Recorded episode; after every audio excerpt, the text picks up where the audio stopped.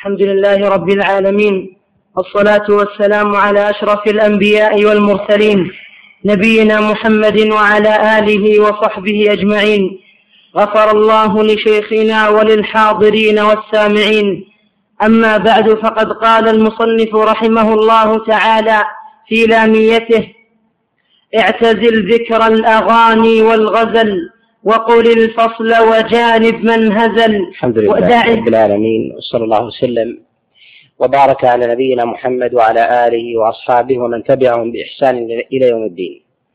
أما بعد، فهذه الرسالة تسمى بلامية ابن الوردي، وهو عمر بن المظفر بن عمر بن أبي فوالس ابن الوردي، وهو من أئمة القرن السابع الهجري والقرن الثامن، فقد ولد عام ستمائة وتسعة وثمانين وتوفي عام أربعمائة عام سبعمائة وتسعة وأربعين للهجرة. وهذه اللامية هي نحو من سبعين بيتا من الشعر، وقد تضمنت كثيرا من الآداب والسلوك التي حث عليها الشرع وحثت عليها الفطر السوية، ولذلك جمع فيها كثيرا من الآداب. فينبغي للعالم والمتعلم أن يتبصر بالآداب ومعرفة دليلها من الشرع وكذلك من الطبع، فإن الله سبحانه وتعالى قد فطر الناس على فطر سليمة مستقيمة سوية، تعرف الخير وتنكر الشر، ولذلك جاءت الشريعة بما تعرفه النفوس فشرعته، وجاءت ببيان الشر فأنكرته. ولذلك قد يكون للنفس نزوات تخالف ما جاء في الشرع، ولذلك يأتي هنا باب الأمر بالمعروف والنهي عن المنكر، دلالة الناس للخير وإرشادهم إليه. ولذلك وصف الله عز وجل هذه الأمة الخيرية بقوله سبحانه وتعالى: كنتم خير أمة أخرجت للناس تأمرون بالمعروف وتنهون عن المنكر. وهذا يكون لنزوات النفس التي تخالف الصراط المستقيم وتحيد عنه، وغالبا ما يكون هذا من النفوس التي تقر بالمخالفة. فمن يقع في السرقة أو يقع في الزنا أو أو الكذب أو الغيبة أو النميمة أو غيرها من المحرمات، هو مقر بذلك لأنه يعلم أنه قد أتى شيئا تنبذه النفوس، وذلك أنه لا يرغبه لنفسه أن يخدع وأن يسرق وأن يكذب عليه وأن يلمى وأن يطعن في عرضه ونحو ذلك. ولذلك الشريعة جاءت بحماية العقل وحماية الدين وحماية النفس وحماية العرض وحماية المال، وهذه هي الضرورات الخمس التي جاءت الشريعة بحفظها. ما أراد المصنف عليه رحمة الله تعالى أن يبينه في في رسالته هذه وهذه المنظومة هو أن يدل على سبيل الحق في باب السلوك والتربية وتهذيب النفس ونحو ذلك، بعيدا عن الأحكام الشرعية في باب الحلال والحرام والفقه ونحو ذلك. وهذا باب يحتاجه الناس عامة، ويحتاجه الخاصة كذلك، أن يتبصروا بمواطن السلوك الحق وكذلك درجة سلوكه والحذر منه ونحو ذلك، وما تكرهه الطباع وما لا تكرهه. ولذلك جاء في الشرع باب الحلال وباب الحرام وباب المتشابهات، وجاء ما يسمى في الشرع بالمروءة، فإن النفس لها مروءة، وإن كان هذا الأمر لا يدخل في باب الحلال والحرام، إلا أن النفوس مجبولة على موافقة غيرها وتحاكي غيرها، وهذه وهذا معلوم بالضرورة، فإن النفس تحاكي الغير. فإذا شذ أحد في المجتمع بسلوك أو بفعل، فإن هناك من النفوس من تحاكيه، فإن لم ينكر عليه ويبين ما هو عليه في باطل من باطل، فإن النفس فإن النفس تحاكيه ثم يحاكيه الآخر حتى يكون له ثواب عظيم. ولذلك المنكر والخطأ لا ينتشر في الناس إلا أن واحدا فعل أو قال والآخر سكت على ذلك الفعل وعلى ذلك القول، فانتشر الفساد في الناس. ولذلك هنا المصنف عليه رحمة الله تعالى قصد في بيان إلى بيان التربية وبيان السلوك والأخلاق الحميدة التي دلت عليها الشريعة ودلت عليها الفطرة السليمة. فقال مصدرا للاميته هذه: اعتزل ذكر الأغاني والغزل وقل الفصل وجانب من هزل. قوله اعتزل، الاعتزال هو البعد والانفراد، وهي محمودة في مواطن كثيرة حينما يختلط الخير بالشر ولا يعرف الإنسان الخير من الشر، إما لجهله وإما للفتنة العامة التي حلت بالناس ونحو ذلك. ولذلك امتدح الله عز وجل العزلة في كثير في كثير من المواطن، ورسول الله صلى الله عليه وسلم قد امتدح ذلك. ولذلك وصف وصف الممدوحون في من أمته في أوائل صدر الإسلام في أوائل صدر الإسلام وكذلك في نهاية الزمن أنهم بأنهم أنهم الغرباء. ولذلك النبي عليه الصلاة والسلام يقول: طوبى للغرباء. وقال النبي عليه الصلاة والسلام مادحا العزلة، قال: يوشك أن يأتي على الناس زمان، كما في صحيح البخاري من حديث أبي سعيد: يوشك أن يوشك أن يأتي على الناس زمان خير للرجل قطعة غنم يتتبع بها شعف الجبال. وهذا يدل على أن العزلة محمودة في بعض الأحيان، إلا أن الأصل المخالطة في الناس هي الأفضل. ولذلك يقول النبي عليه الصلاة والسلام: الذي يخالط الناس ويصبر على أذاهم خير من الذي لا يخالط الناس ولا يصبر على أذاهم، لأن مخالطة الناس فيها دلالة إلى خير، وكذلك حظ على المعروف ورد ورد على الفساد عن الفساد والمنكر. ولو كان كل صاحب خير اعتزل لبقي في الناس الفساد وانتشر، ولكن العزلة ليست بمحمودة بالعموم إلا في مواطن معدودة. من هذه المواطن أن يختلط الخير والشر على الإنسان فلا يستطيع أن يميز خيرا أو شرا، فحينئذ يكون يكون الاعتزال ممدوح. ولذلك صنف العلماء عليهم رحمة الله تعالى في هذا الباب مصنفات. فالإمام الآجري عليه رحمة الله كتابا سماه العزلة، في بيان مواطن العزلة المحمودة في الشرع والتي ينبغي الإنسان أن أن يسلكها في حال من الأحوال. لذلك لما لما وقعت الفتنة بين أصحاب رسول الله صلى الله عليه وسلم وعظم الخلاف، كان هناك من أصحاب رسول الله صلى الله عليه وسلم من فضل الاعتزال، حتى في جاء في صحيح الإمام مسلم من حديث مصعب بن سعد ابن أبي وقاص أن أباه أن أباه اعتزل الصحابة عليهم رضوان الله تعالى وذهب يعيش وحده خارج المدينة،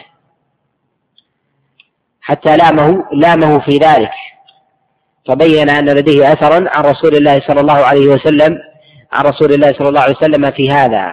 وقد جاء هذا عن جماعة من أصحاب رسول الله صلى الله عليه وسلم، جاء عن أبي ذر وجاء أيضا عن أبي الدرداء عليهم رضوان الله تعالى. ومن المواطن التي يفضل ويستحب فيها الاعتزال هو أن يكون الإنسان لا يطيق المنكر أن يراه إلا وقد وقع فيه، وهذا يكون عند النفوس الضعيفة التي لا تقاوم المنكر. ومعلوم أن الله عز وجل قد جعل في الدنيا من الفتن والبلاء والمغريات ما لا يستطيع الإنسان ما يستطيع الإنسان مقاومته. الله عز وجل قد جعل من نفس الإنسان وازع، وقد جعل له من الشرع وازع. ولذلك ثم توازعان: وازع الشرع ووازع الطبع. وازع الشرع هي النصوص التي تحذره من الوقوع في المنكر، وكذلك وازع الطبع هو النفرة من ذلك المحرم الذي حذر الله عز وجل منه لأنه يخالف فطر الناس السليمة. وهذان واجعان اجتمع في قلب الإنسان فإنه يطره على الحق أطرا، كذلك يبعده عن مواطن الشر والفتنة. وإن ضعف الإنسان في هذين الجانبين فإنه يشرع له الاعتزال والبعد والبعد عن الناس. وثم اعتزال مخصوص في حالة معينة ونحو ذلك، هو اعتزال بعض الأفعال واعتزال بعض المنكرات ونحو ذلك، كاعتزال بعض المجالس التي يخاض فيها بالمحرم، كما نهى الله عز وجل عن مخالطة الذين يخوضون بآيات الله ويستهزئون ويستهزئون فيها، بل جعل الله عز وجل أن حكمهم كحكمهم، إنكم إذا مثلهم، أي في باب الحكم، لأن الغالب أن من جلس مع شخص يخوض بآيات الله عز وجل استهزاء أنه راض بذلك، وإلا لما جلس بذلك المجلس، إلا إن كان صاحب إنكار فينكر ذلك المنكر. حينئذ يقال أن الاعتزال في مثل هذا المواطن هو اعتزال مخصوص، اعتزال لهذه المجالس واعتزال لذلك الفعل ونحو ذلك، أو اعتزال لفرد، كما حث الشارع عن البعد عن جلساء السوء وخلطاء السوء ونحو ذلك. فحذر الشارع من مخالطة أصحاب الفساد وأصحاب المنكر ونحو ذلك. لذلك النبي عليه الصلاة والسلام شبه صاحب السوء بنافخ الكير، إما أن يحرق ثيابك وإما أن يحرق ريحا ريحا سيئة. وهذا النوع الذي أشار إليه المصنف عليه رحمة الله تعالى هنا بالاعتزال المخصوص، قال اعتزل ذكر الأغاني والغزل. الأغاني جمع غانية وهي, وهي الجارية الفاتنة التي تصرف الإنسان عما يحتاج إليه في دينه ودنياه، فيكون حينئذ قد اتبع شهوته وما اتبع عقله، وهذا من الاعتزال المخصوص. وأما الغزل فمراد بذلك هو الألفاظ التي يتغزل بها الإنسان بوصف مفاتن مفاتن النساء والجواري ونحو ذلك، مما يجعل الإنسان من سقطة الناس، ولسانه بذيئا لا يحمد. ولذلك المصنف عليه رحمة الله تعالى أشار إلى هذا المعنى وهذا الباب لكي يكمل للإنسان لسانه. ويظهر, ويظهر هنا أنه ابتدأ بصون اللسان، وهو من أعظم ما يوبق الإنسان أو يرفعه. لذلك يقال في المثل لسانك حصانك، إن صنته صانك وإن صنته خانك. وهذا معناه أن اللسان إما أن يرفعك وإما أن يضعك، وهو دليل على العقل. ولذلك تسمى الألسنة مغاريف والعقول قدور، فهذه المغاريف تدل على ما في القدور. فإن المغراف إذا أراد أن يغرف الإنسان من قدر، المغراف لا يخرج إلا ما في القدر، لا يخرج شيئا آخر.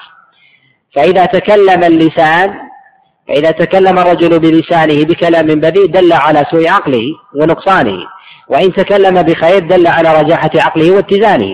وهذا وهذا ظاهر معلوم عند عند الناس عامة، شقيهم وسعيدهم. وكذلك ينبغي للمرء كما أنه يبتعد في هذا الباب، كذلك يبتعد عن القراءة في مثل في مثل هذه في مثل هذه المعاني، عن قراءة الكتب التي تصنف في الغزل والأغاني ونحو ذلك، عنها كلها، وكل ذلك مذموم غير ممدوح في العقل والشرع. كذلك فإن الإنسان إذا عدا النظر بالقراءة والنظر في المعاني السيئة في هذا الباب، حتى يتشرب قلبه من تلك المعاني السيئة من حيث لا يشعر، فيجري ذلك على لسانه. ولا زال الناس يصنفون من أهل العلم وكذلك الأدباء ونحو ذلك، يصنفون في هذا الباب الغثة الغث والسريد. ومن هذا الباب مصنف صنفه الإمام الصانع عليه رحمة الله تعالى كتابا سماه الأغاني، ملأه بالفحش والبذاءة، وإن كان هو من كتب الأدب المشهورة المعروفة التي يثني عليها العلماء عليهم رحمة الله تعالى من باب قوة العبارة، وكذلك الأدب العالي الرفيع الذي يذكر بأدب الجاهليين وغيره من جاء في صدر الإسلام لما فيه من معاني ونحو ذلك. لكنه قد ملأه صاحبه بالمجوم والحكايات الباطلة التي يستحي الإنسان يستحي الإنسان من ذكرها. ولذلك صنف أحد أحد العلماء الهنود كتابا سماه السيف اليماني في نحر الأصفهاني صاحب الأغاني، فذكر فيه ما يذم عليه في كتابه، وكذلك ما ما وضعه فيه من لوثة بالألفاظ وكذلك بالحكايات والمعاني. يقول وقل الفصل وجانب من هزل. قل الفصل أي اختصر في القول، ومعلوم ومسلم أن الإنسان كلما زاد في التفصيل وزاد أكثر في الكلام كلما وقع في الخطأ، وكلما اختصر في قوله كلما قل خطأه وأصاب. ولذلك ينبغي الإنسان أن يختصر في قوله وأن لا يسهب، فإن كثرة الكلام تدل تدل على على ورود قطع الخطأ فيه. ولذلك يقول أو مما ينسب لعلي بن أبي طالب عليه رضوان الله تعالى ولا أعلم له سندا عنه، قال خير الكلام ما قل ودل ولم يطل ولم يطل فيمل. خير الكلام ما قل ودل. أما الإسهاب في إيصال المعنى والعبارة للمتلقي ونحو ذلك، أو الحديث بأمر مختصر يختصر الإنسان بعبارات يسيرة والإطالة في ذلك هذا مما هو مذموم لأنه يوقع الإنسان في الخطأ. يقول وجانب من هزل أن يبتعد عنه، وهذا ضرب من ضروب العزلة أن يعتزل الإنسان من وقع في الهزل ولم يكن أمره أمر جد، ولذلك الغالب على أمر الإنسان المؤمن القوي هو أن يكون عازما حازما صادقا لا هازلا. والنبي عليه الصلاة والسلام ما كان هازلا قط، قد يمزح لكنه لا يمزح إلا بحق ولا يمازح أحد من أصحابه إلا بصدق. أما كثرة الهزل فإن غلب على الإنسان فإنه يسقطه في أعين الناس. نعم.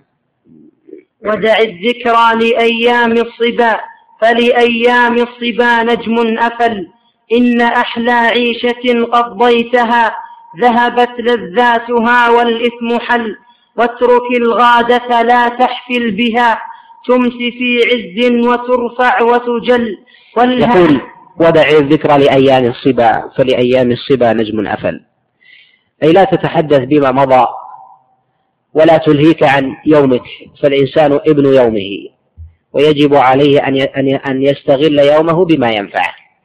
ودع الذكرى لأيام الصبا، الصبا يمر على الإنسان من أيام وحلاوة ذكرى ونحو ذلك ما يرغب بذكراه والإكثار من ذكره حتى يشغل الإنسان عن ما ينفعه في يومه وفي غده، وذلك أن صاحب التذكر ونحو ذلك للأيام الماضية والإكثار من ذلك هذا مذموم حتى عند الناس، وذلك أنه قد عطل نفسه وأخذ يذكر إما أن يكون مجدا له أو مجدا لأبيه ونحو ذلك، وهذا غير ممدوح.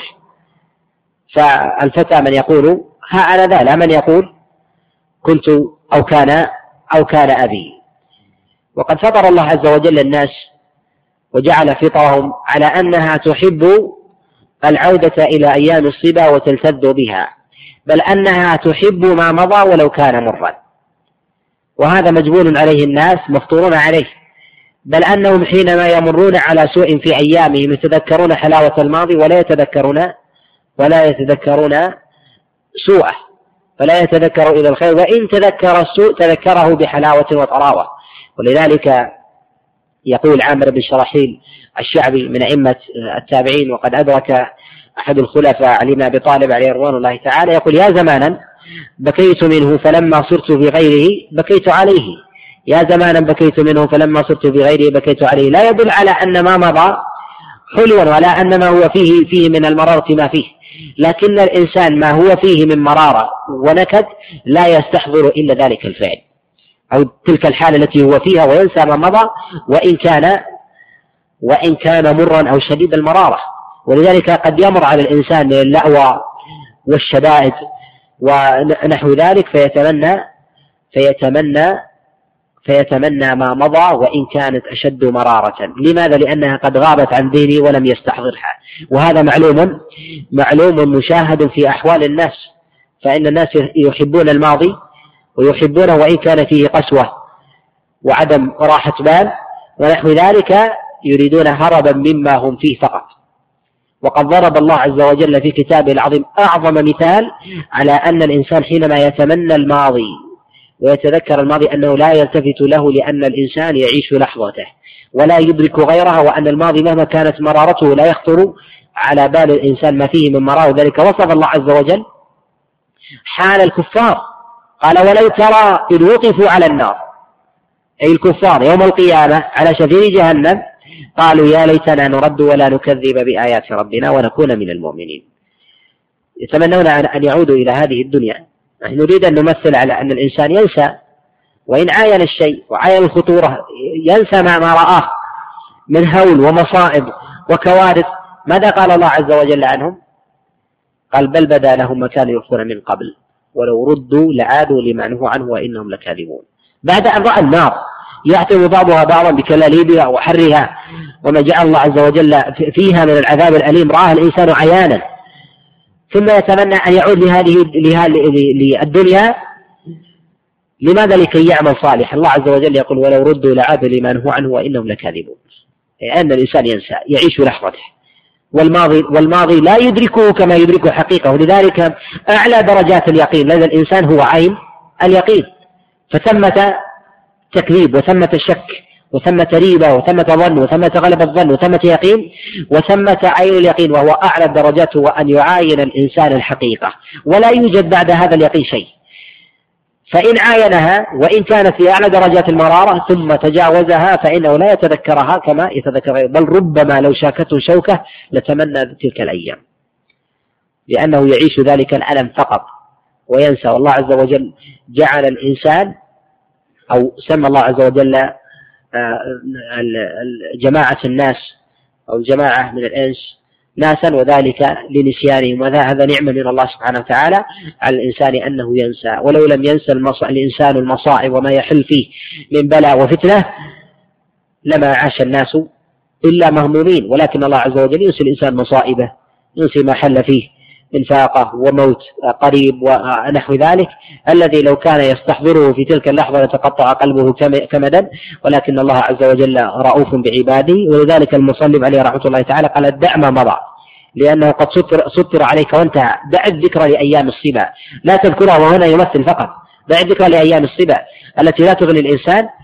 الإنسان ليس هنا ممنوعا أن يذكر أيام صباه ويذكر أيام ما مضى من من من التاريخ ونحو ذلك، لكنه لا يشغل نفسه بشكايات الصبا ونحو ذلك ويتمناها، وهو ابن يومه ومخاطب ومحاسب على ذلك. قال: فلأيام الصبا نجم أفل، نجم أفل، والأفول هو الانصرام، أفل النجم أي إذا غاب، أي غاب نجمها، وأفلت الشمس إذا غابت، وكذلك القمر. فنجم الصبا حينما يأفل انقضى وجف القلم به، فينبغي الإنسان أن ينشغل بيومه لا ينشغل بغير ذلك. يقول: إلا أحلى أو أهنى عيشة قضيتها، ذهبت لذاتها والإثم حل.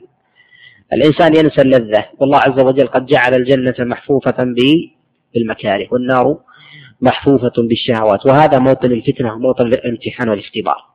الله عز وجل قد جعل الإنسان ينسى اللذة وينسى وينسى الألم، وهذا كله من رحمة الله سبحانه وتعالى.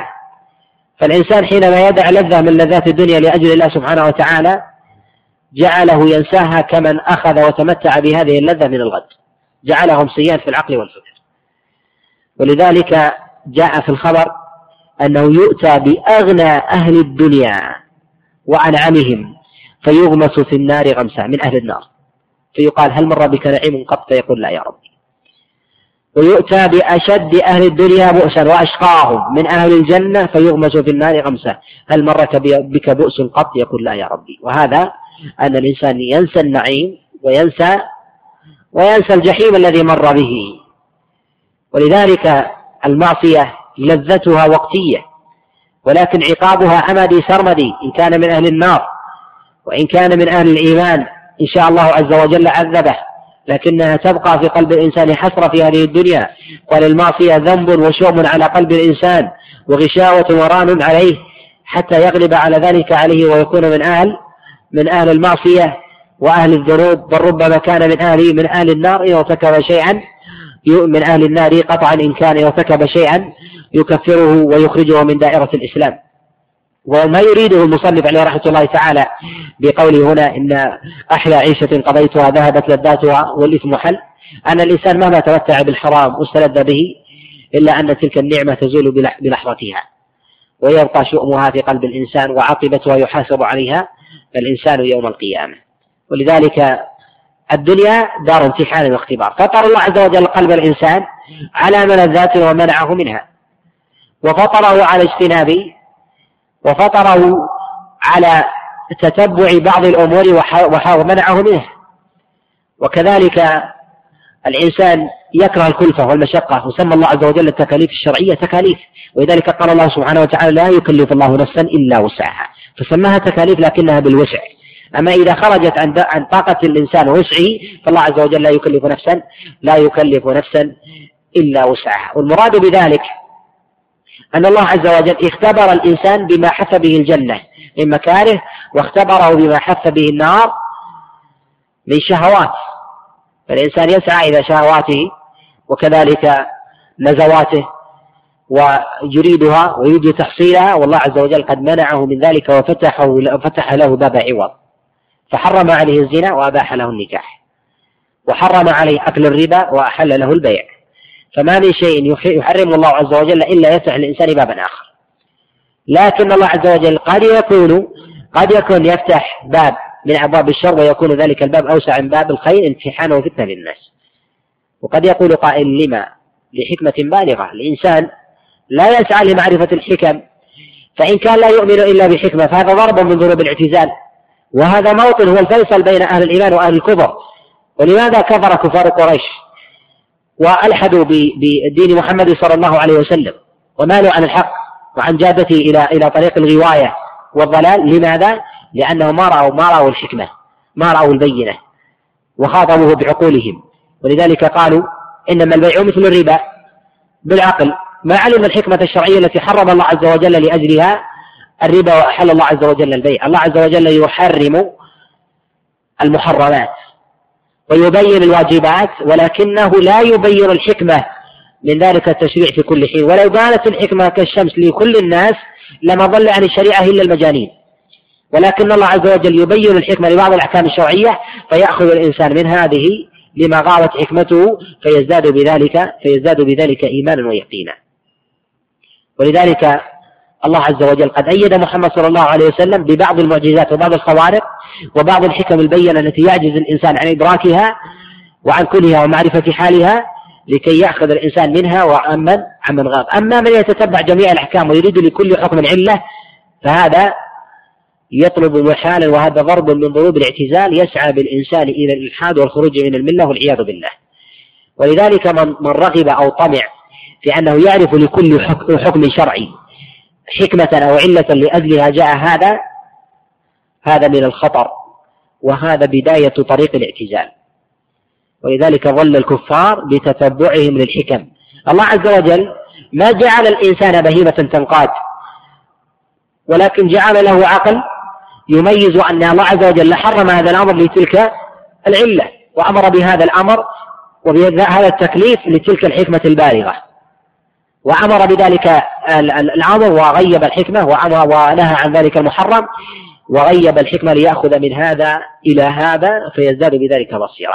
فإن الإنسان إذا بان له في أمر واحد أمر الله عز وجل بحكمة بالغة عظيمة لا يمكن أن تصدر من بشر فإنه يجريها على على ما يأتي. ولذلك الله عز وجل قد أيد محمد صلى الله عليه وسلم بالمعجزات وأيد أولياءه بالكرامات. والإنسان إن آمن بالإطلاق يؤمن بكل شيء وإن لم يدرك حقيقة، بل وإن كان يرى خلافه أو لم يتبصر به بتلك العلة أو الحكمة أو وقع في قلبه شيء من عدم الرؤية بالظاهر ونحو ذلك، لكنه يؤمن بذلك حقيقة. لذلك أبو بكر الصديق لما بلغ درجة الصديقية لأنه أطلق باب التصديق لمحمد صلى الله عليه وسلم فيما أخبر به أو ما يخبر به من غير نظر لعلة أو حكمة، ولذلك كان صديقا عليه رضوان الله تعالى من هذا الباب. ولذلك لما قيل له قال إن قال له كفار قريش إن صاحبك يزعم أنه أنه أسري به إلى بيت المقدس، قال والله لو قيل لي أنه عرج به إلى السماء قال, قال لي إن أنه عرج به إلى السماء لصدقته. وهذا يدل على على التصديق المطلق والتسليم لله سبحانه وتعالى. وعمر بن الخطاب عليه رضوان الله تعالى لما أرسله النبي عليه الصلاة والسلام يتتبع المرأة التي معها رسالة إلى كفار قريش من أهل مكة، لما أراد النبي عليه الصلاة والسلام أن يغزوهم كما ذكر ابن إسحاق في السير قال تبعها فجاءها ولم يجد معها شيئا، وقالت والله لا يكذب رسول الله صلى الله عليه وسلم، فقال أخرجيها وإلا عريتك كما جاء في رواية، فأخرجتها من ضفائرها، لأن قطع النبي عليه الصلاة والسلام لا يكذب، هذا تسليم مطلق لا يقع في قلبه ريب أو شك. ولذلك ذكر النسائي عليه رحمة الله في السنن وكذلك ابن إسحاق في السير بإسناد لا بأس به أن النبي عليه الصلاة والسلام كان في ليلة من الليالي جالسا مع أزواجه مع عائشة عليه رضوان الله تعالى، فقال النبي عليه الصلاة والسلام كيف بإحداكن، أي أصحاب الحجر. ومعلوم أن زوج النبي عليه الصلاة والسلام بحجرات، الحجرات متجاورة، لا يفتح لا تفتح حجرة منهن على مسجد رسول الله صلى الله عليه وسلم إلا حجرة عائشة. فقال النبي عليه الصلاة والسلام كيف بإحداكن إذا نبحت عليها كلاب الحوأب.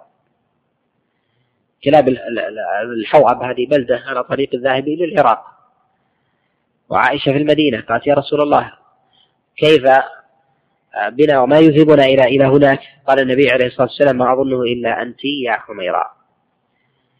فتوفي النبي عليه الصلاة والسلام، جاءت خلافة أبو بكر وانقضت، وجاءت خلافة عمر وانقضت، وجاءت خلافة عثمان وانقضت، وجاءت خلافة علي بن أبي طالب عليه رضي الله تعالى، وجاءت عائشة عليه رضي الله تعالى، جاء أصحابه أصحاب النبي عليه الصلاة والسلام. عائشة قالت إن وقعت فتنة بين أصحاب رسول الله صلى الله عليه وسلم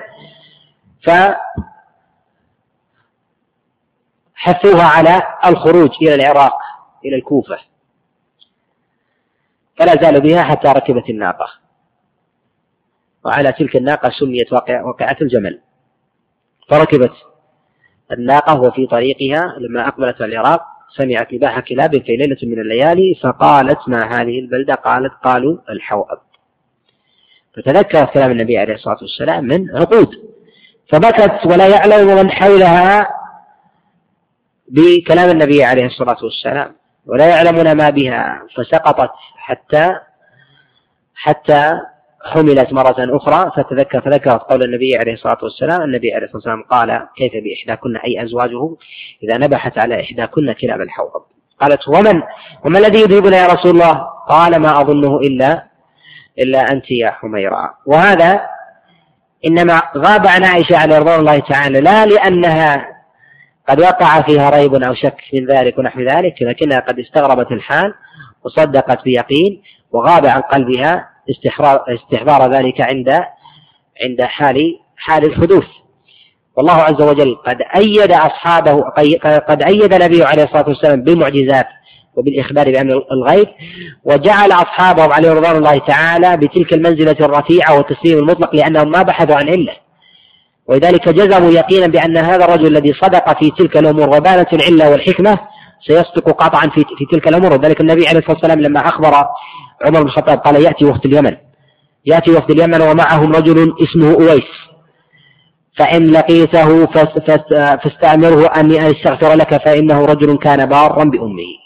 فلما جاء وفد اليمن في خلافة عمر، فذهب عمر بن الخطاب عليه رضي الله تعالى يسأل وفد اليمن أفيكم رجل اسمه أويس؟ وكانت العرب لا تحتك بالرعى ولا تتحدث معهم أنفة وكبرى، بل لا يعرفون أسماءهم ربما. فقال ليس مع رجل معه مع اسمه أويس. جاء في بعض الألفاظ رواية خالد الصحيح قال والله لا يكذب رسول الله صلى الله عليه وسلم. فأخذ يتتبعهم واحد واحد، قال هل بقي منكم واحد؟ قالوا لا. قال بقي الرعاة رعاة الإبل.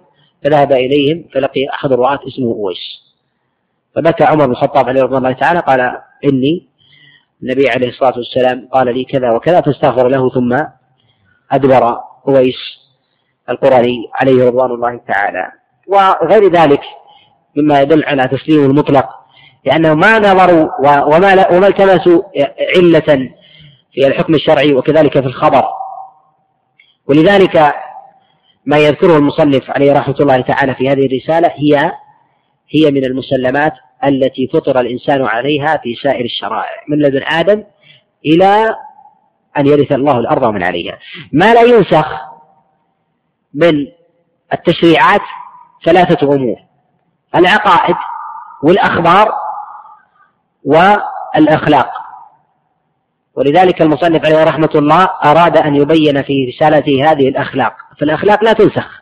الكذب كذب محرم، خيانة في أي شريعة كانت. آه كذلك الغيبة، النميمة، إكرام الضيف، من حسن الخلق في أي شريعة كانت. لا يكون في شريعة ليس من من حسن الخلق، وفي شريعة أخرى من من حسن الخلق، ولكنه من حسن الخلق ومن مكارمها على سائر الشرائع.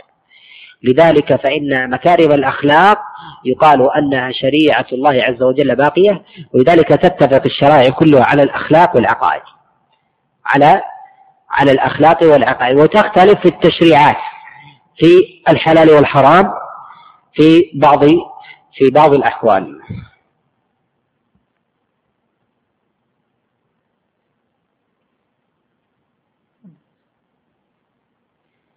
يقول اتركي الغابة لا تحفل بها.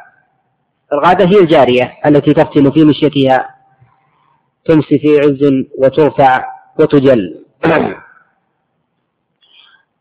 يقول نعم وانهى عن آلة لهو أطربت، وعن الأمرد مرتج الكفن، إن تبدى تنكسف شمس الضحى، وإذا ما مات يزري بالأسل، زاد إن قسناه بالبدر سنة، وعدلناه بغسل فاعتدل. وافتكر في منتهى حسن الذي أنت تهواه تجد أمرا جلل، واتق الله فتقوى الله ما جاورت قلب امرئ إلا وصل، ليس من يقطع. عندي وهجر الخمرة عندك؟ نعم. عندكم وهجر الخمرة؟ وهجر الخمرة إن كنت فتى كيف يسعى في جنون في جنون مع من عقل. ليس من يقطع طرقا بطلا، إنما من يتق الله بطل. يقول هنا ولها عن آلة لهو أطربت، ولها أي انشغل عنها ولا تشغلك. آلة لهو أطربت المراد بها ما يطرب منه الغنى من الدفوف وآلات الموسيقى، واللهو والطرب، وقد نهى الله عز وجل عنها، وسمى الله سبحانه وتعالى لهو الحديث. ولذلك كانت العرب حتى في الجاهلية تجعل الغنى والطرب إنما هو للنساء لا للرجال، لأنهم يعنفون منه ويجعلونه من خوارم المروءة. والغنى واللهو والطرب محرم على الرجال والنساء، إلا أنه يرخص للنساء بضرب الدف، يرخص للنساء بضرب الدف ويرخص للرجال كذلك في ويرخص للرجال كذلك في الأعراس.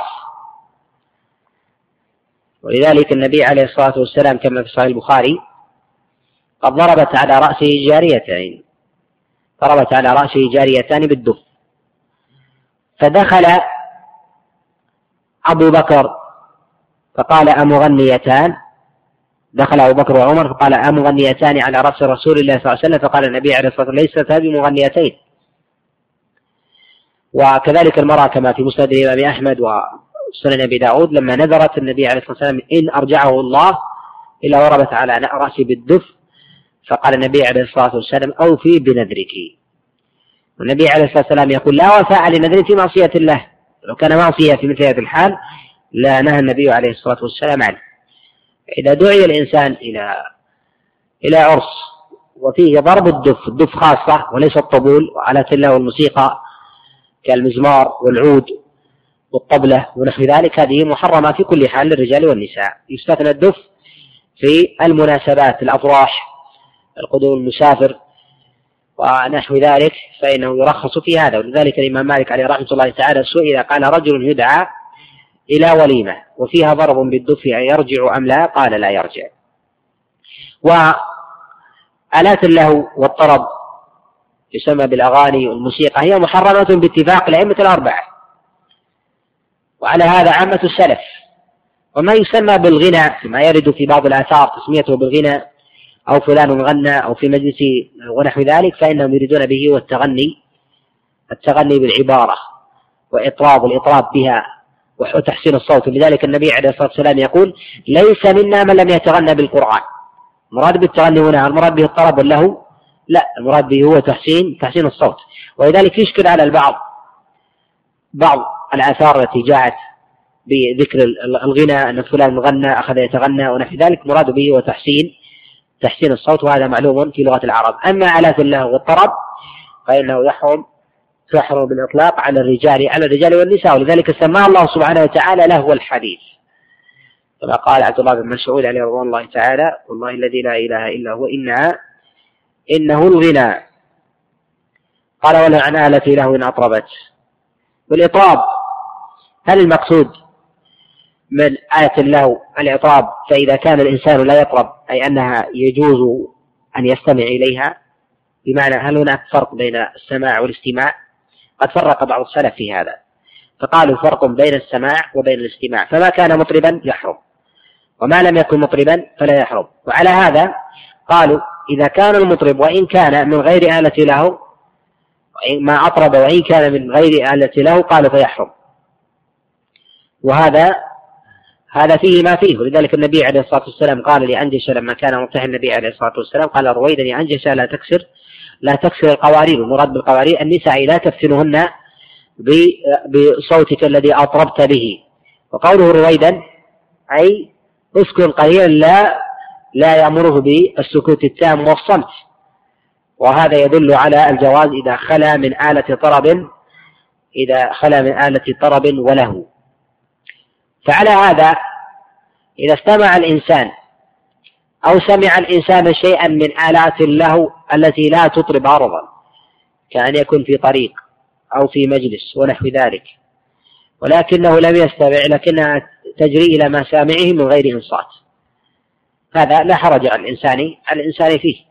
قد يبلى الإنسان في شارع ونحو ذلك لا يؤاخذ الله عز وجل الإنسان لأنه لم يستمع ولكنه ولكنه ينفذ إلى مسامعه من غير من غير اختياره. ولذلك قد ذهب جماعة من العلماء على راسهم الإمام ابن رجب عليه رحمة الله فرق بين السماع والاستماع، وقال أن ما أنصت فيه الإنسان وأراد تدبرا وإطرابا فإنه ينهى عنه، أما ما ينفذ إلى مسامع الإنسان من غير قصد حتى وإن كان بآلات له وطرب فإنه لا يؤخذ عليه الإنسان شريطة ألا يصغي يصغي له سمعه.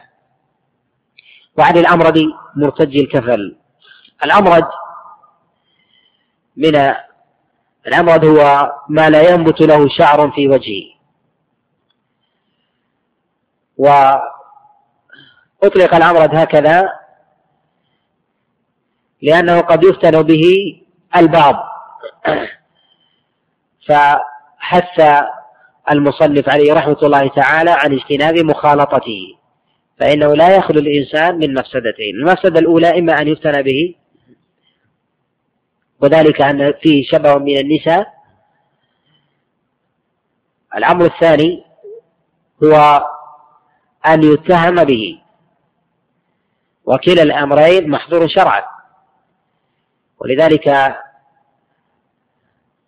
يقول عمر بن الخطاب عليه رضوان الله تعالى من أتى مواطن التهمة فلا يلومن إلا نفسه.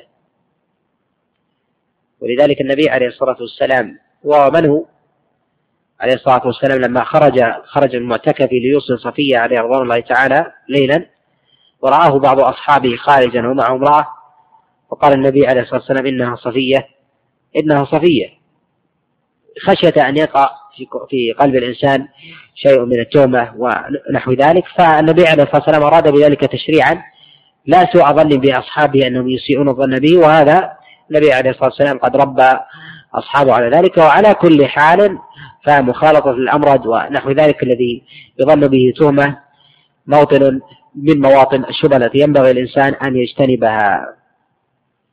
ولعله أراد هنا الذي يتغنج، لذلك قال مرتج الكفل الذي يرتج في مشيته يمنة ويسرة وفيه تشبه بتغنج النساء ونحو ذلك، وهؤلاء يسمون بالمخنثين وهؤلاء يسمون بالمخنثين الذين هم رجال لكنهم يتشبهون بالمشية بالنساء. يقول إن تبدى تنكسف شمس شمس الضحى وإذا ما ماس يزري بالأسل أي من حسنه. وهنا قيد بالأمرد من كان حسن المطلع ونحو ذلك فإنه أدعى للافتتان به وذلك لضواعة وجهه ونحو ذلك، ولذلك قال إن تبدى تنكسف شمس الضحى. والإنسان لا يشعر بما هو بما هو فيه من, من ألم، ولذلك قال إذا ما ماس يزري يزري بالأسل، قال وإن كان على سنان الأرماح، ف لا يشعر الإنسان بذلك لأنه قد متع ناظريه بالنظر إلى إلى ما يصرفه عن الألم. قال زاد إن قسناه بالبدر سنة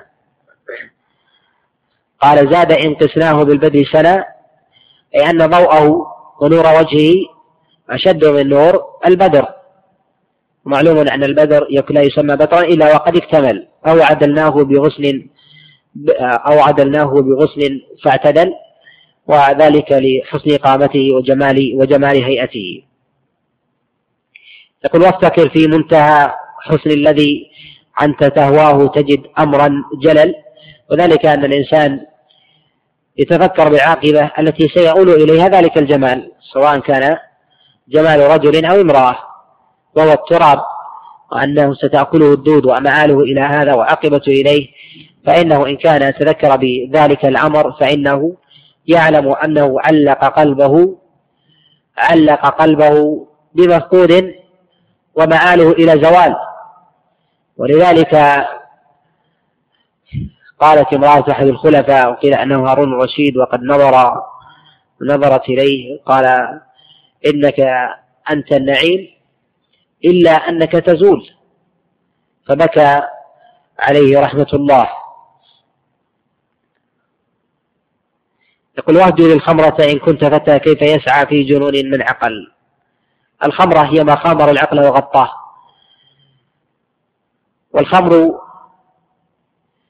هي محرمة بالاتفاق ولا خلاف في ذلك، هي محرمة بالكتاب والسنة والإجماع، ومن قال بإباحتها فقد كفر لتكذيبه نصوص الكتاب والسنة.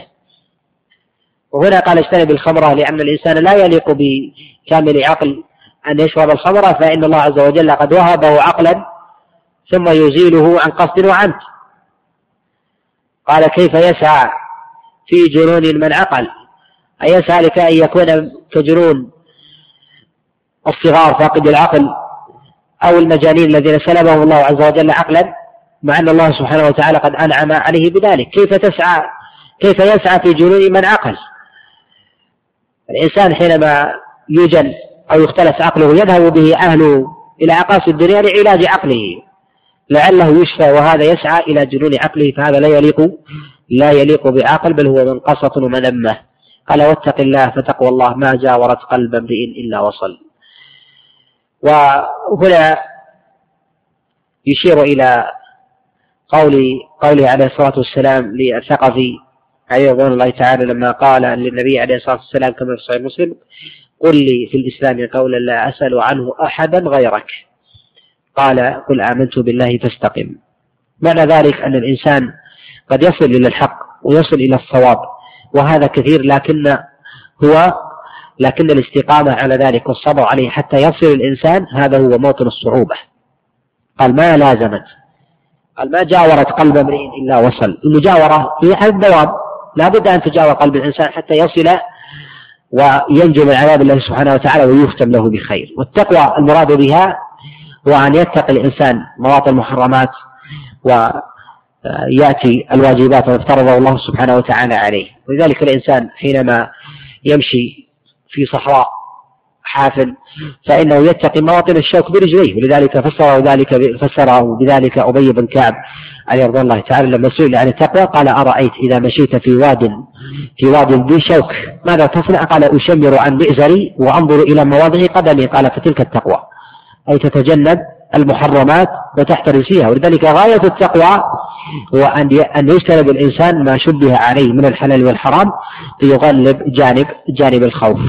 ولذلك ما لازمت التقوى قلب امرئ وجاورته إلا وصل إلا وصل إلى الجنة. وليحذر الإنسان من التسويف والتفريط ولو ولو في لحظة، فإنه قد يختم له قد يختم له بسوء فيكون والعياذ بالله من أهل النار. وذلك النبي عليه الصلاة والسلام يقول: إن الرجل لا يعمل بعمل أهل الجنة حتى يكون ما بينه وبينها إلا ذراع، فيسبق عليه الكتاب فيعمل بعمل أهل النار فيدخلها، ما لم يبق بينه وبينها إلا ذراع، أي أنه بقي من أجله يسير يوم أقل من ذلك، فيسبق عليه الكتاب فيعمل بعمل أهل النار. ولذلك لا يأمن مكر الله إلا القوم الكافرون، ينبغي الإنسان لا يأمن مكر الله، فلا يقول سأسوف وأفرط هذا اليوم ونحو ذلك وأتمتع بالحرام، فربما ختم الله عز وجل له بالحرام فكان من أهل النار والعياذ بالله.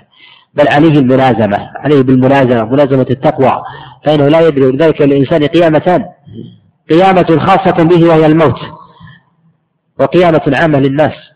وأخطر وأشد على الإنسان قيامته الخاصة التي لا يعلم متى تأتيه، فالموت لا يعرف صغيرا ولا ولا كبيرا. يقول: ليس من يقطع طرقا بطلا، إنما من يتقي الله البطل. المراد بذلك ليس من يكثر الأسفار ويمشي بالبراري على قدميه ويقطع المفاوز، هو الرجل والبطل والقوي والجبار، ولكن من يتق الله سبحانه وتعالى هو البطل. وهذا فيه دليل على منقبة عند العرب، وهي أنهم يمدحون صاحب الأسفار الذي يسافر لكسب الرزق والذهاب والمجيء ونحو ذلك. ولذلك يقول الإمام الشافعي عليه رحمة الله ممن يسب له في ديوانه قال: سافر تجد عوضا عمن تفارقه، وانصب فإن لذيذ العيش في النصب، إني رأيت وقوف الماء يفسده، إن سال طاب وإن لم يجري لم يطيب. قال: الماء إذا لم يجري، معروف الماء الجاري هو الماء الصافي الذي لا يلفه شيء كمياه الأودية، أما الغدران الباقية فهذه تجري عليها الناس والبهائم حتى تفسد، فعليك بالجريان كالماء إني رأيت وقوف الماء يفسده، إن سال طاب وإن لم يجري لم يطيب. نعم.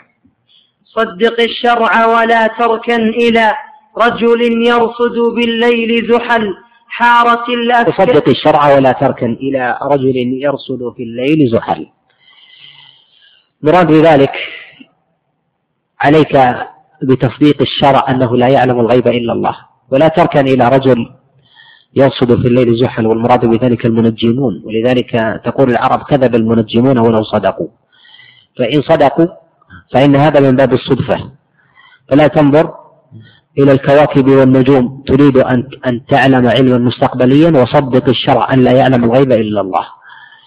ولذلك من ادعى علم الغيب فنازع الله عز وجل في حقه، الله سبحانه وتعالى لديه مفاتح الغيب لا يعلمها إلا هو، فلا يعلم الغيب المستقبلي إلا الله، لكن الإنسان قد يعلم شيئا من الغيب المستقبلي من بابين: الباب الأول باب ما أخبر به الشرع، كان يقول النبي عليه الصلاة والسلام: يأتي في آخر الزمان كذا وكذا وكذا وكذا، كما في حديث جبريل قال: وما أماراتها، ثم ذكر علامات وأشراط الساعة.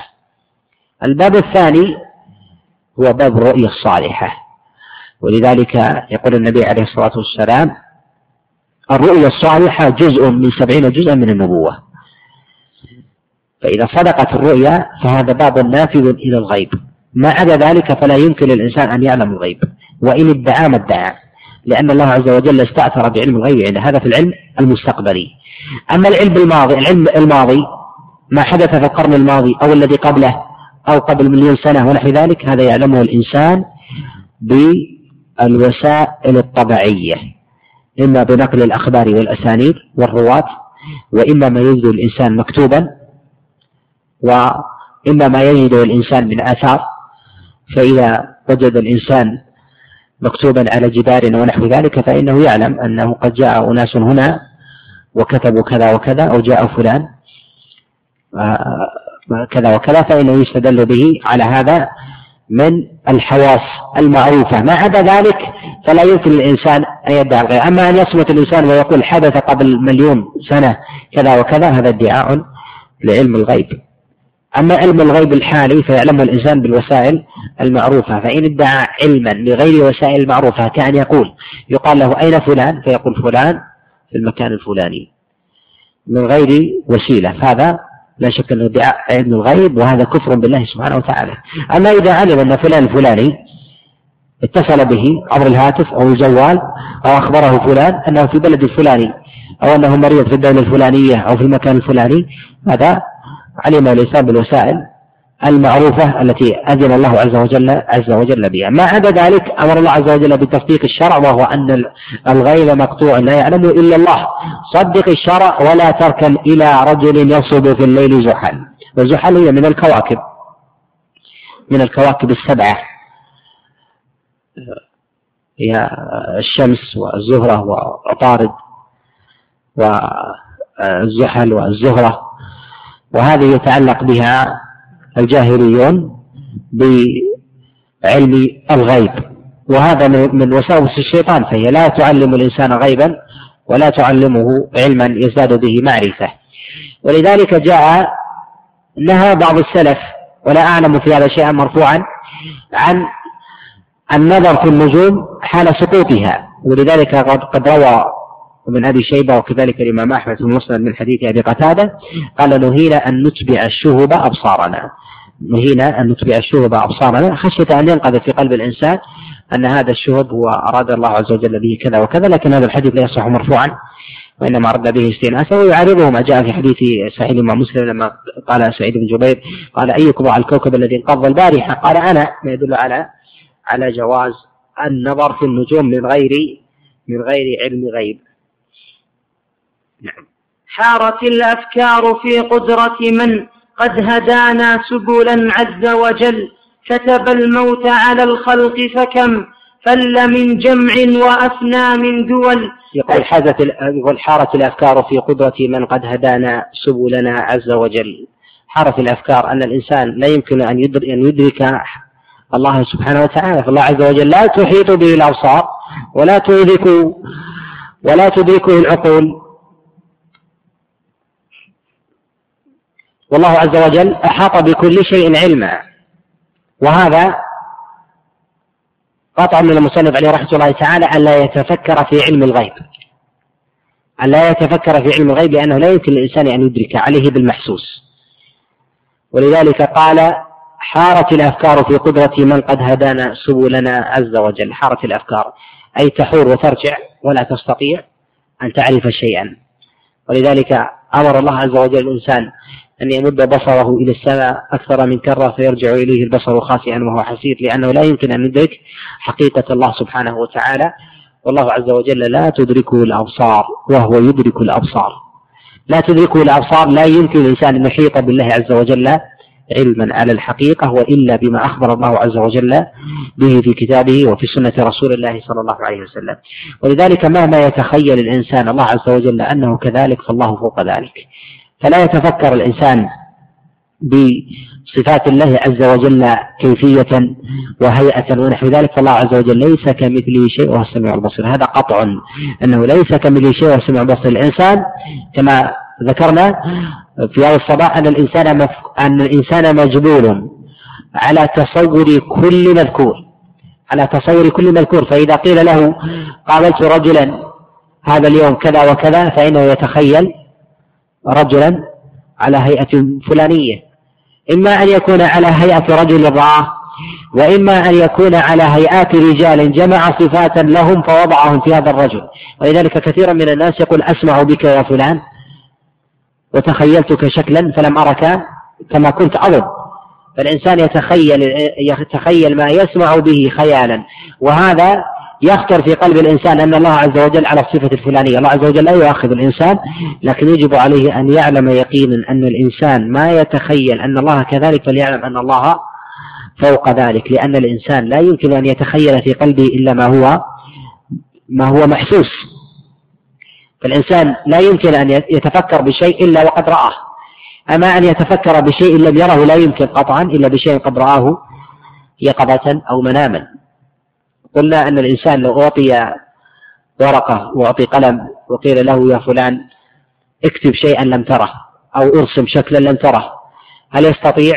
لا يمكن أن يستطيع، إما أن يرسم شيئا رآه، وإما أن يجمع صفات قد رآها متفرقة ووضعها في شكل معين، أما أن يضع أو يرسم شيئا لم يره أبدا لا يمكن هذا، لأن الإنسان عقله هو كالحافظة تنقدح فيه من, من المعلومات ونحو ذلك ويخرجها، أما أن يبتكر شيئا جديدا لم يخطر له على بال فلا يمكن هذا أبدا، ولذلك انفرد الله عز وجل بالابتكار من عدم، أما الإنسان لا يبتكر من عدم أبدا، ولكنه يأخذ من صورة ويجمع من صورة إلى صورة ويؤلف بينها فتخرج بزعمه أنها صورة جديدة وما هي إلا صور قد جمعها، وهذا يدل على كمال الله سبحانه وتعالى. يقول هنا كتب الموت أي من حارت فيه الأفكار وهو الله سبحانه وتعالى، كتب الموت على الخلق فكم فكم فل من جيش وأفنى من دول. الله عز وجل كتب الموت على الناس، ولذلك يقول الله سبحانه وتعالى كل نفس ذائقة الموت. يقول ابن كثير عليه رحمة الله عند كلامه على هذه الآية قال وفي هذه الآية عزاء لكل البشر، عزاء لكل البشر أن كل ما في هذه الأرض ميت، ألا يكفي في هذا عزاء؟ لست أنت وحدك، كل من عليها فان، ويبقى وجه ربك ذو الجلال والإكرام. وذلك النبي عليه الصلاة والسلام خطبه الله عز وجل معزيا له بقوله إنك ميت وإنهم ميتون، أي لست لست وحدك والناس كلهم. وذلك في هذه عزاء لكل بشر، فالإنسان حينما يعزي غيره يقول توفي فلان وتوفي فلان ونحن ميتون ونحن ذلك، يذكرهم في هذه الآية في عزاء لكل الناس، كل نفس ذائقة الموت، كل نفس ذائقة ذائقة الموت. فالله عز وجل قد كتب الموت على الخلق وكل من على هذه الأرض فان، وكذلك الأرض قال فكم فل من جيش من جيش قد تجمع، فله الله عز وجل وانتفر وانتشر في هذه الأرض واندثروا في هذه وأكلهم وأكلهم الثرى. قال وأفنى وأفنى بالدول، الدول تظن أنها تبقى باقية لا يفنيها وحكمها لا يزول، إلا أن الله عز وجل يجعل عجلة الزمان تطوي تلك الأمم وتلك الشعوب، فكم مر على الأمم من دول. إذا كانت عصر الخلفاء الراشدين خلافة النبوة, خلافة النبوة قد انقضت، وجاءت خلافة بني أمية وجاء بني العباس وجاء الأمويين وجاء من جاء بعدهم، هذا كله من أعظم العبر على أن الإنسان لا يبقى على على أمر معين وعلى حال. فالإنسان إذا كان في يومه يتقلب من حال إلى حال، فكيف فكيف بعامه وكيف بعمره، بل كيف بالدول كلها؟ فإن الإنسان يمل، فلا بد أن يقلب الله عز وجل له الحال. فلولا المرض لما عرف الإنسان لما عرف الإنسان قيمة الصحة، ولولا الموت لما عرف قيمة الحياة، ولولا فرقة الأحباب والأصحاب لما عرف قيمة الاجتماع وما أنعم الله عز وجل عز وجل عليه به، ولولا نعمة ولولا الشتاء لما عرف نعمة الصيف، ولولا نعمة الصيف لما عرف نعمة الشتاء. والله عز وجل يقلب الإنسان من حال إلى حال، لماذا؟ لكي يعرف النعمة الأخرى. والإنسان والإنسان كفور وليس بشكور على الأغلب من حاله، ولذلك يقول الشاعر يحب المرء في الصيف الشتاء، وإذا جاء الشتاء أنكره لا بذا يرضى ولا يرضى بذا قتل الإنسان ما أكفره. لا يرضى بالشتاء إن كان فيه ولا يرضى في الصيف إن كان فيه، إذن يرضى بماذا؟ قتل الإنسان قتل الإنسان ما أكفره.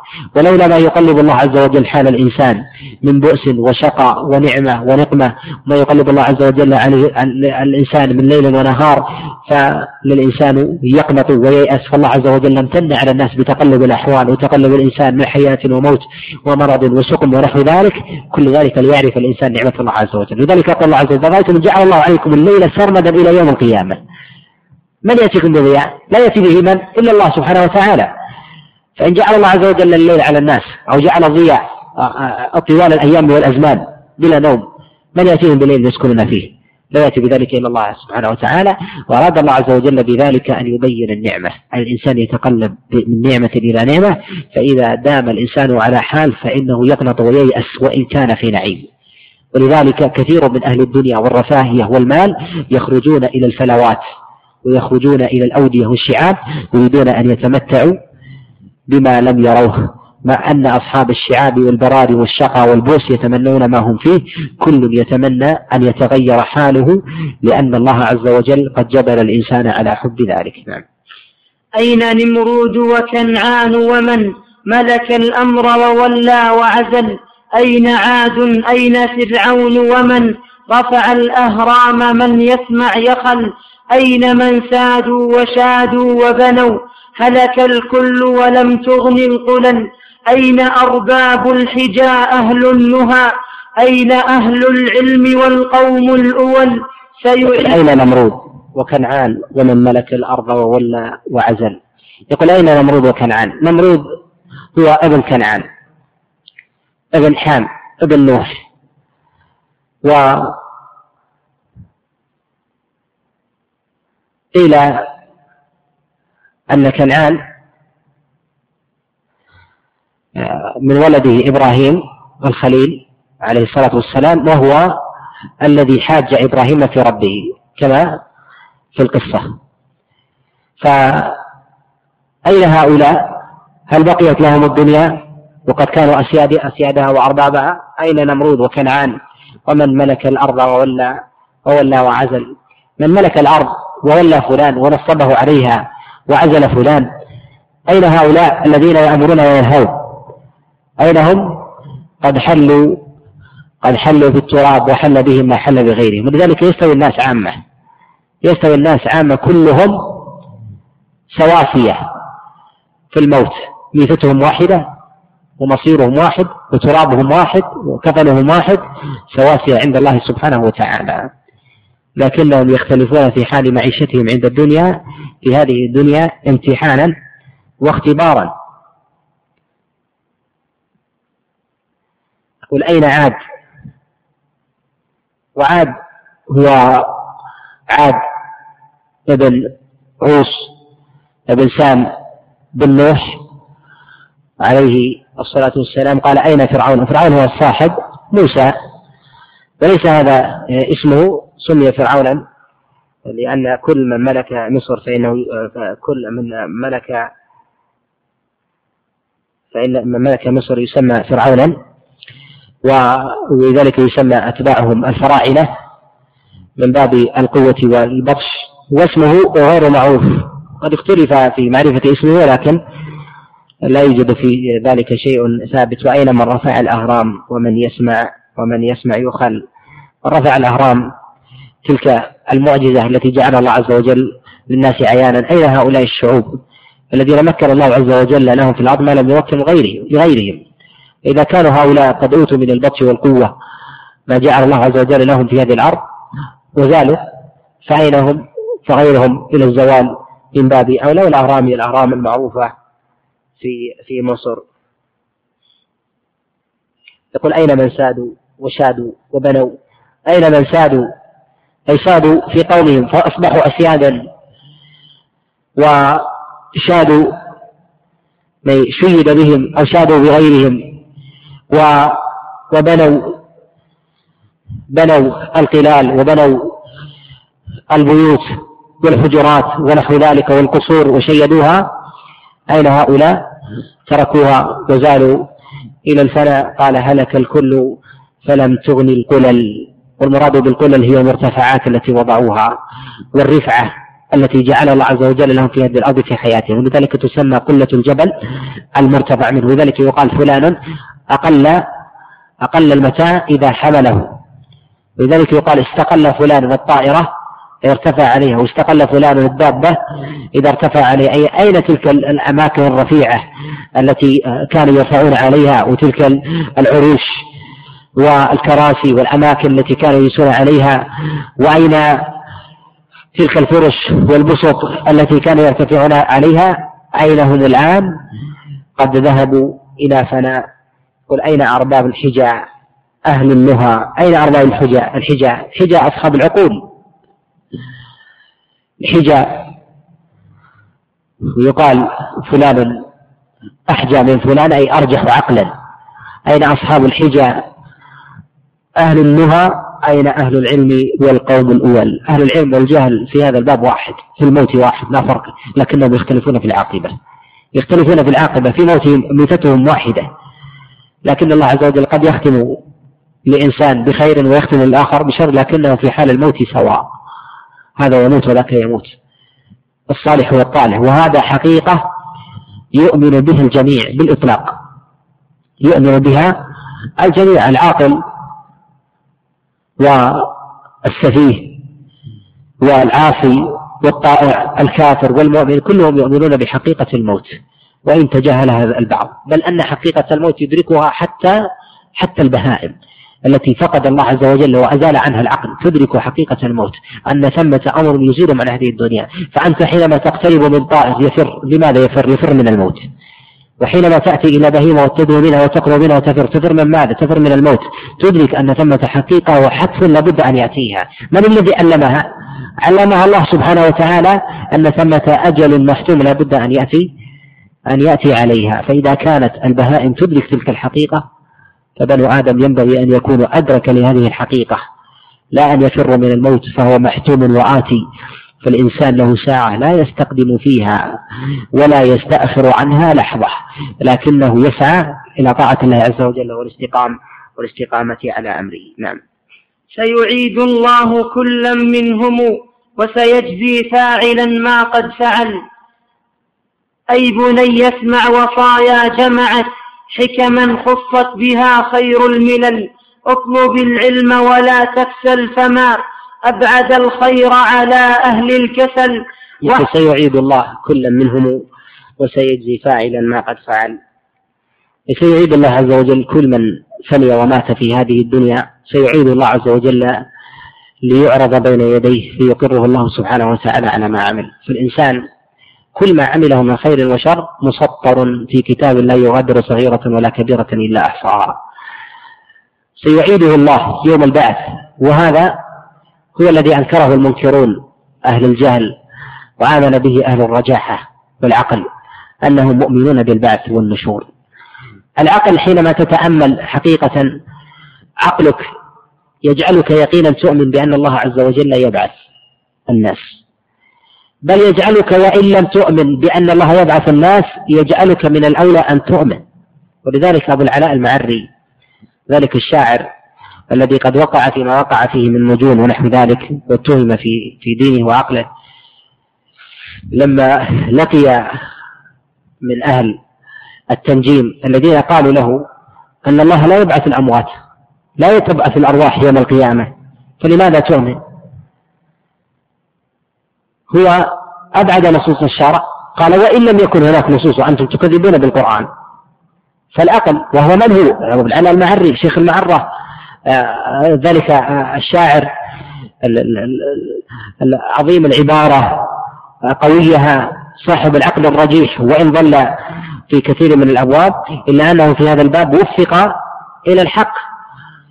لما قال تمثل بقول الشاعر تمثل قال يقول قال المنجم والطبيب كلاهما قال المنجم والطبيب كلاهما لا تبعث الأموات قلت إليكما إن صح قولكما فلست بخاسر أو صح قولي فالخسار عليكما. المعنى ذلك أن المنجم والطبيب حينما قال, قال, قال له أن الأموات لا تبعث، قال إليكما قفا إن صح قولكما أنه لا يوجد بعث، أنا مؤمن بالبعث أنه لا يوجد خسارة عليه، إذن أنا إلى فناء، وإن صح قولي فالخسارة على من؟ عليكما، إذن أنا ناجي في حالة وأنتم خاسرون في حالة ولا يوجد لدي خسارة. وهذا ما يدل عليه العقل، وهو ما يسمى بباب الاحتياط. هذا من جهة العقل، فضلا عن الإنسان مسلم بما أمر الله عز وجل به. قال المنجم والطبيب كلاهما لا تبعث الأموات قلت إليكما إن صح قولكما فلست بخاسر أو صح قولي فالخسار فالخسار عليكما. والله عز وجل قد جعل للإنسان عقلا يفكر به ويعرف به الحقيقة ويميز به قول الشخص هل هو حقا أو صوابا. لذلك يقول الشاعر هل صح قول من الحاكي فنقبله أم هذا أباطير وأسمار أما العقول قالت أنه كذب والعقل غرس له في الصدق له في الصدق إثمار، أي أن العقل غرس ونبسه للصدق، يعني يميز فيها الإنسان الخطأ الخطأ من الصواب.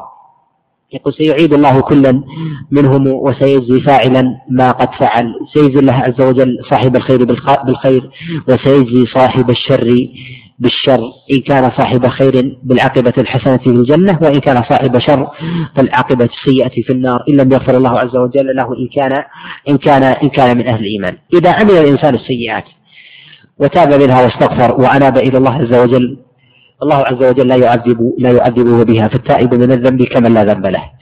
لكن هل يقره الله عز وجل على ذلك الذنب ويسأله عنه وإن تاب؟ اختلف العلماء في هذا، فذهب بعض السلف وهو قول الحسن البصري وغيره على أن الإنسان إن أذنب ذنبا أو أذنب ذنوبا فتاب واستغفر أنها لا تمحى من صحيفته، لكنه لا يعذب بها، يقر بها يوم القيامة. يا فلان أتذكر سيئة كذا وكذا غفره الله عز وجل لك. ذهب بعض العلماء إلى أنها تمحى، وهذا هو الصواب، فلا يسأل عنها، لأن الله عز وجل يقول، ولأن النبي عليه الصلاة والسلام يقول كما في حديث عبد الله بن عمر الإسلام والتوبة تجب ما قبلها، والإسلام يجب ما قبله، والهجرة تجب تجب ما قبلها، والحج يجب يجب ما قبله. يقول أي بني اسمع وصايا جماعة حكما خصت بها خير الملل.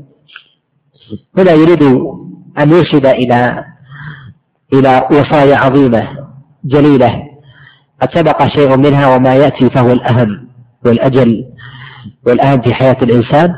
قال اطلب العلم ولا تكسل فما أبعد الخير على أهل الكسل. هنا جعل طلب العلم لا يمكن أن يتحقق الإنسان إلا وقد أبعد الراحة والدعة والكسل، لأنه لا يمكن للإنسان أن يصل إلى العلا إلا وقد سهر الليالي، ولا يمكن أن أن يسعد ويبلغ إلى أعلى المراتب والأماكن الحميدة في هذه الأرض إلا وقد جد واجتهد.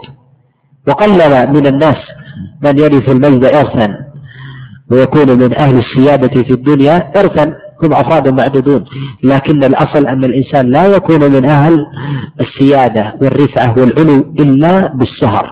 أما العلم فلا يعرف إرثا ولا يعرف نسبا يرفع الله عز وجل به أسياد، يرفع به الله عز وجل به العبيد الذين قد رضعوا، ويضع الله عز وجل بالجهل بالجهل الأسياد. ولذلك جعل الله عز وجل الفقهاء السبعة جلهم من من الموالي من العبادلة وغيرهم. لماذا؟ لأن العلم لا يعرف نسبا، فالله عز وجل يرفع به.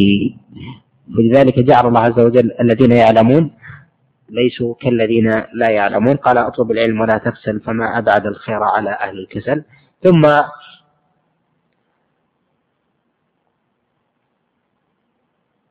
أخذ يحث على تفاصيل ذلك من الاحتفال به والتفقه، ويأتي الكلام عليه بإذن الله عز وجل في الغد.